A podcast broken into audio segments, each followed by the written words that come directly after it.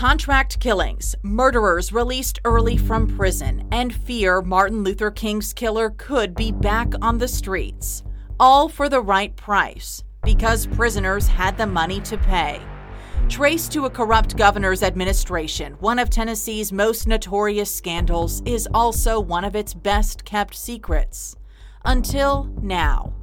This is a WVLT Originals, a Tennessee Waltz, Ray Blanton's Last Dance. Hi, I'm Brittany Tarwater. In this episode, a day of secret meetings to stop a new list of murderers from getting set free that night. A coup could end the scandal for good or bring even more trouble to Tennessee. Governor Blanton is about to release one or more persons from prison who are targets of a United States investigation into alleged payoffs for pardons and commutations of sentences. That Wednesday afternoon, a small handful of attorneys, including Hal Hardin and Lamar Alexander, spent hours locked in a hotel room in downtown Nashville, secretly scheming how to legally oust their Democratic governor and replace him with a Republican. All of this came about uh, very, very suddenly after a, a, day of secret meetings between the House Speaker and the uh, Lieutenant Governor and the uh, U.S. Attorney and the State Attorney General. This is the kind of thing where 50 things can go wrong and 49 of them probably will. Of course, all of this is aimed at preventing uh, former Governor Ray Blanton from releasing any other state prisoners. What is the law involved in it, and, and how right are we? And um, there was a lot of arguments about the law. Is it constitutional? If it's constitutional, is it the right thing to do? At midnight Tuesday, Alexander was eligible to take the oath of office, although there was some uncertainty about that. What's going to happen if we are wrong? I mean, God help us if we're wrong in what we're doing here. This is not going to, to play well in Peoria. The possibility that targets of the federal investigation might be released from prison. I just came to the conclusion. I said, look, you know, we, we can debate this forever, but Uh, time is, is running out. We don't have any time. We, we've got to do this or X is going to happen. Let's do it. And if we're wrong, then the courts will tell us you were wrong and you shouldn't have done it. And we'll take the medicine that way. But let's go do it and get it over with. And that's what we did. It is in the best interest of the people of Tennessee for the governor-elect to assume that office immediately. Mr. Chief Justice, I am ready to take the oath of office. Please place your left hand upon the Bible. Raise your right hand and repeat after me. Lamar Alexander was sworn in that Wednesday night three days before he was scheduled to take office in a very small ceremony surrounded by his family, a few state leaders, and the press. So help me God. So help me God. Well, it was like a funeral. There was nothing satisfying about this. There was there was no dancing in the end zone. These are not very happy days for Tennessee. This is not a happy day for me. It was very somber. It was like being at a funeral parlor after a death where nobody knows what to say to one another. And I knew that even though I wasn't the governor yet, I, I had to be in charge. The Governor Blanton was about to let out of a state prison one or more persons uh, who were the targets of a grand jury investigation into alleged payoffs uh, in connection with pardons and paroles. Just as Alexander raised his right hand and placed his left on the Bible to take the oath of office, Blanton was told the news. He'd been kicked out and replaced as governor. I'm ashamed for the state of Tennessee for this action today. Although the former governor was ashamed for Tennessee, his removal was brought about because many lawmakers and Tennesseans were ashamed of Ray Blanton. And that, along with Blanton's threats to release more prisoners, resulted in his unprecedented removal from power almost in involuntary exile. Thank you, folks. The first Tennessee governor ever to be stripped of his powers. I think everybody involved felt like, at the end of the day, this is what we had to do, and we did it.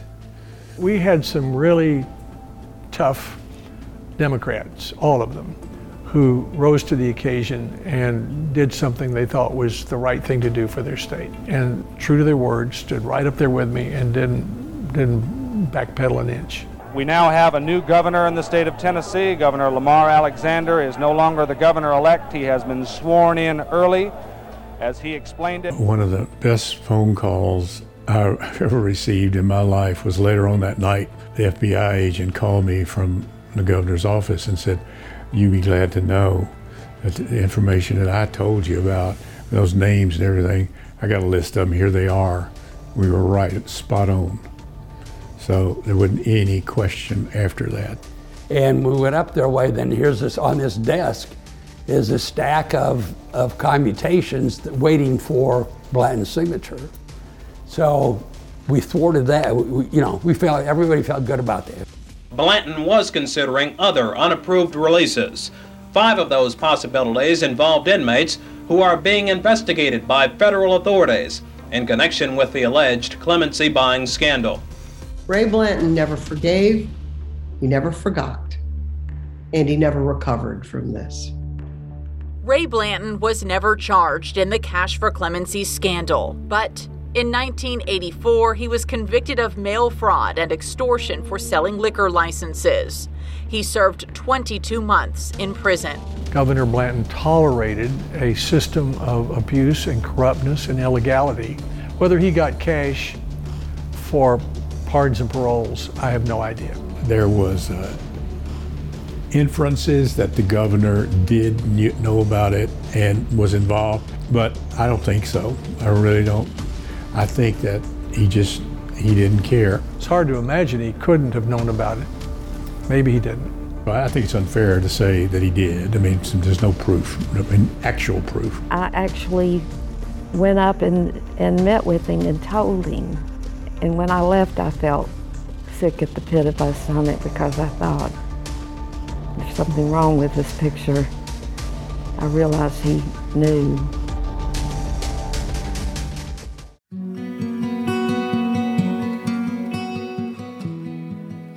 Um, when were these pictures? That it was the day of the inauguration. That was the early swearing in. There are things in life time helps us forget. It certainly was no fun. And I mean, like for 30 years, none of us even talked about it because it's like one of those things, I, you know, going to war or whatever, you just don't talk about those things.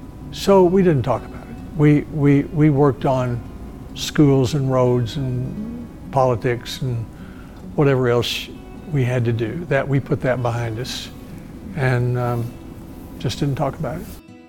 Then there are the things time makes sure we remember. Keeps coming back, though. Something. But one thing time helps us understand is why.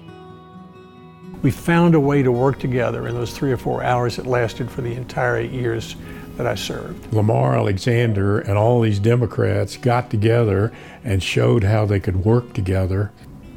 You know, how I got sworn in was an accident, it wasn't an accomplishment. Now, it was an accomplishment to do it as well as we did it.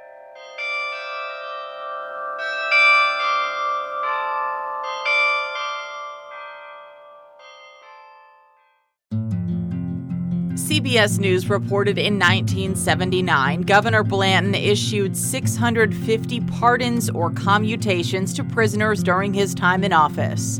It is unknown how many paid cash for their release. Blanton served 22 months in federal prison for selling liquor licenses. Later, he made a living selling cars. Blanton died in 1996. Blanton's legal counsel, Eddie Sisk, worked at a mattress store after serving time in prison. He died in 2021. Roger Humphreys was released from prison January 15, 1979, two months into his double murder sentence. There are no reported sightings of Humphreys since his release. U.S. Attorney Hal Hardin lives in Nashville, Tennessee, where he works as a prominent defense attorney. Lamar Alexander was elected to two terms as Tennessee governor and served as United States Senator from 2003 until he retired in 2021. Do you have questions, your own memories, or stories from this time in Tennessee history that you'd like to share with us? We'd love to hear from you. Go to WVLT.tv to send them our way.